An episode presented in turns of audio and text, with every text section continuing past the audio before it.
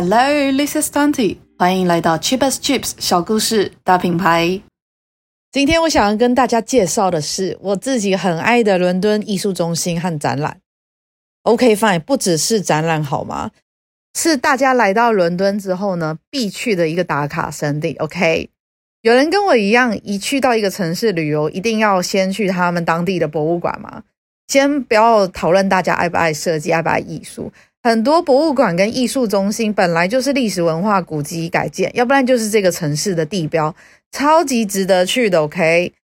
有一件事情真的很常发生，让我有一点走心，就是每一次我跟人家推荐旅游要去哪里的时候，不管我怎么介绍，讲那个地方有多有趣，有多大的看点，大家好像都有点兴趣缺缺。后来才在网络上面、IG 上面随便乱刷，发现诶，这个地方好像很不错，很棒诶。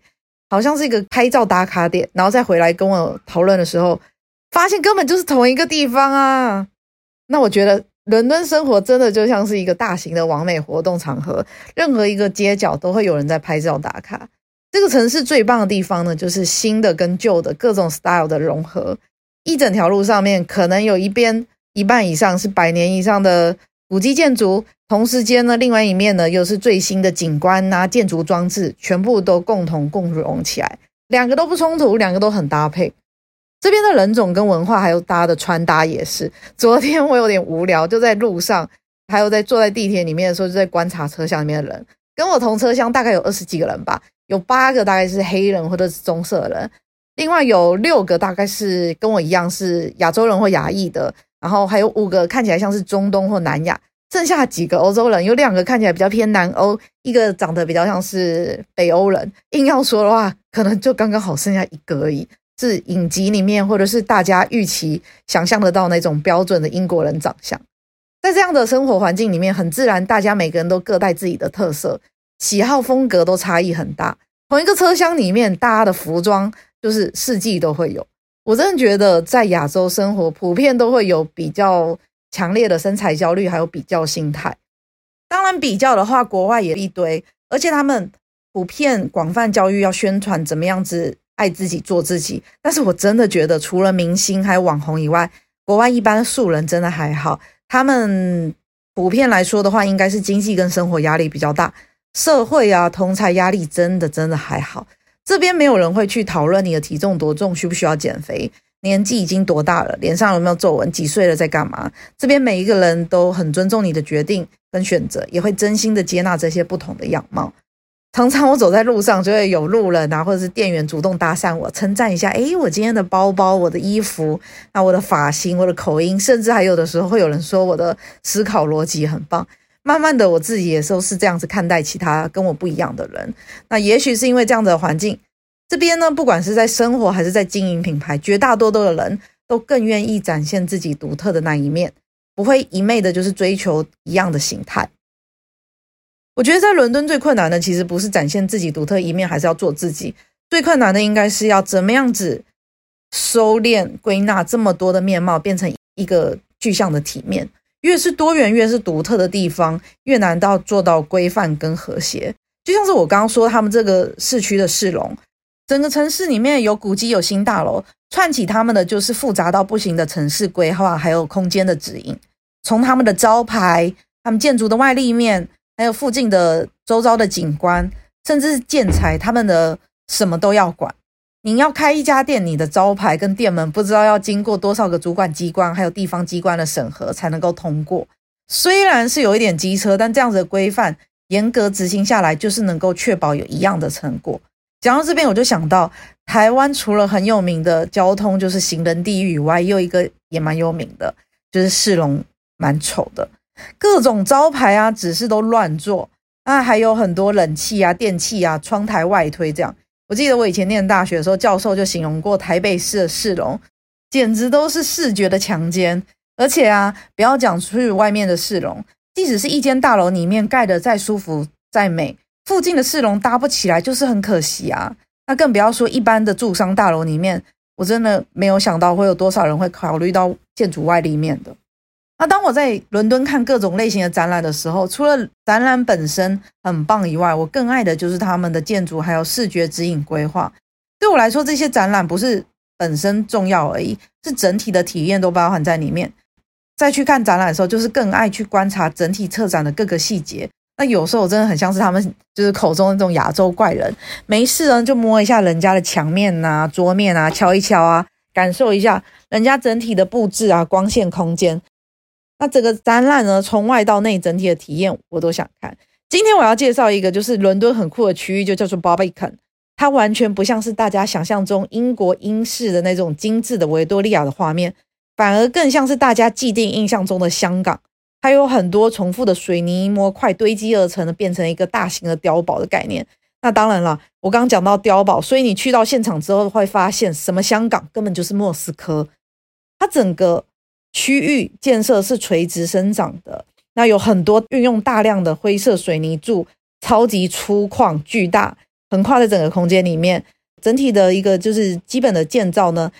也是用使用基本的几何图形去重复。无性生殖这样子，超级有社会主义的那种气氛。那虽然整体视觉跟整体的主色都感觉让人家会觉得很冷调，但是这整个区域又穿插了一些人工的小河，还有伦敦第二大的空中温室花园，感觉就是有点超现实主义，或者是 cyberpunk，又有一点乌托邦，然后会出现在末日世界里面那种实验秘密花园，或者是电影里面那种独立自治区里面。总之，它就是因为它太奇特了，所以它曾经被票选为伦敦最丑的区域。那有的时候是这样子，被人家批评的时候呢，也不代表你是真的比较不好，可能是还没有人懂而已。那我常常就是这样子对自己说的。几十年过去，Barbican 呢经历了票选为最丑的区域之后呢，现在华丽转身变成是全球的建筑迷，还有文青啊、网红啊。来伦敦必去的打卡点圣地，真的不看展览的人也推荐可以去看一下，好吗？那 Barbican 这个区域呢，除了就在地理位置很好，就在伦敦的市中心以外呢，它本身的历史就跟伦敦整个城市一样久。最早呢是罗马时代的一个据点，后来经历了瘟疫、伦敦大火、一战、二战都被炮轰过，那最终呢在近期呢近代呢才重新再去被改建。它的建造概念本来就是想要成为大城市人们心灵的乌托邦。那现在的巴比克呢，也是欧洲最大的艺术文化中心。在这个区域里面呢，有表演厅、电影院、艺术中心，有餐厅，有音乐学院，还有四千多个住宅户数。从古代到现在，这边汇集了所有的知名的艺术家、作家，还有表演艺术创作，都是在这边产生跟发散的。第一次去的人呢，可能会被整个空间给迷幻住。我去了这么多次呢，除了很喜欢这样子类型的一个建筑空间，还有里面的实际展览以外，另外一个我也很喜欢的，就是串起他们整个场域的 signage。什么是 signage 呢？signage design 呢，在啊、台湾比较少人会把它独立拿出来讨论。它的中文的翻译讲法的话，就是视觉标示跟导视系统。我第一次听到这种类型的设计呢，是我在上海工作的时候，公司的业务那个时候比较偏重建筑啊跟空间设计。那我不知道为什么莫名其妙就接手了一个很大的案子，是 BFC 上海外滩金融中心他们的 signage。那虽然这个陌分类很陌生，但其实设计都是互相有关联的。signage 它是比较偏逻辑性的规划，实际运用会是在大型的区域里面所有的指标系统。那什么叫做大型区域场域呢？例如说机场、园区厂房还有商场都在算。例如说我们要开车去 Costco 买东西好了。一路上路面的大型指标，到远远就可以看得到的巨大立体招牌，还有开车开到近一点了，要往停车场的入口停好车了，要进商场，要去看一下要去哪一个层楼去逛，还是到了每一条货架里面，这一个货架区域有卖什么东西，甚至是导引到结账、排队、到厕所等等等这些点状的指示，这些都是需要很有系统的规划串联起来，多远几公尺需要有一个指标，让大家可以看记。层级从大的层级到最细琐的资讯是在哪里？实际在设计这个 signage 的时候，有一个很好玩的环节，就是现场放样。那它的意思呢，就是指要在还没有装潢好的这种工地里面啊，就是做定位、预设这些啊、设定的一个指标，然后邀请一些没有参与过这些案件的素人或者是其他的工作人员过来这边测试一下。那我会给他们下指令，例如说我要要求他们从电梯走到电影院门口。然后看看他们到底实际上面能不能找得到。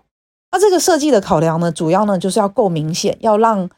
不管是年纪大的、年纪小的，第一次到这边的人都能够看得到又看得懂，而且呢又不能够毁了附近的景观，同时间呢也不能够毁到内部的装潢。巴比肯刚好就是一个非常好的案例，在这整座灰色的迷宫里面，他们使用的是亮橘色的主色，这个颜色呢就让他们马上能够被发现。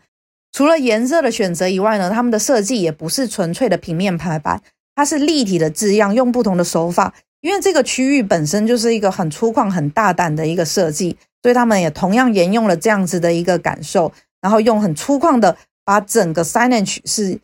粘在粘贴在整个墙面上，延伸到地板到天花板，让参观的人或打卡的人在这个整个空间理解资讯的时候呢，也引导视线抬头看看，去发现所有的建筑细节。然后我后来啊就查了一下，才发现。做 Barbican Signage 的这个 Design Studio 几乎是包办了所有英国所有很厉害的空间的视觉指引系统，包含是大英博物馆啊、西敏寺啊、V&A Hat，全部都是他们做的。另外一个也是他们做的很棒的指标系统，就是 The Design Museum，这是一个新的博物馆。他们整个场馆的中间是一个超级大的天井，那有一面呢，就是有一个很宽幅的走廊从一楼延伸上来。那所有的参观民众呢，就是从啊、呃，这个楼梯走上来之后呢，会一层一层的绕圈看展。几个有功能的区域呢，就会直接在走廊上面的幕视面用很简易的图像做装置突出，也完全没有文字。所以不管你是从楼梯走上来，还是在天井的哪一个面向，